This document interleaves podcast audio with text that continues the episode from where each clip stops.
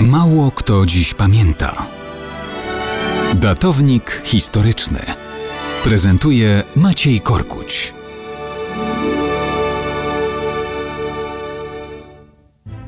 Mało kto dziś pamięta, że 31 maja 1592 roku wawelska katedra była świadkiem królewskiego ślubu i koronacji.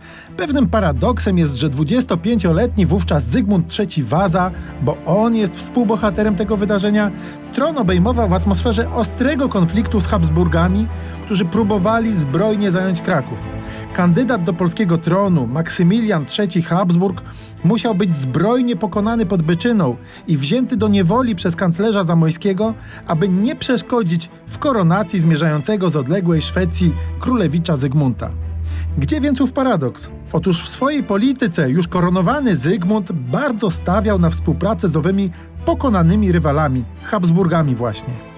I to Anna Habsburżanka, córka arcyksięcia Karola, bratanica cesarza Maksymiliana II, została jego wybranką. I to ona była drugim współbohaterem majowych zaślubin i koronacji na Wawelu w 1592 roku.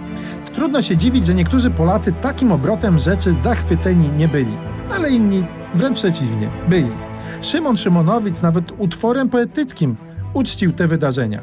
Anna była cichą i skromną królową, dało jej to szacunek i przywiązanie wielu Polaków. Była matką późniejszego króla Władysława IV i kilkorga innych dzieci. Ale tak się złożyło, że świątobliwa Anna zmarła przy jednym z kolejnych porodów. Owdowiały Zygmunt i tym razem szukał żony u Habsburgów. Poślubił młodszą siostrę Anny, Konstancję Habsburżankę. Cóż, kalkulacja, miłość, a może przyzwyczajenie?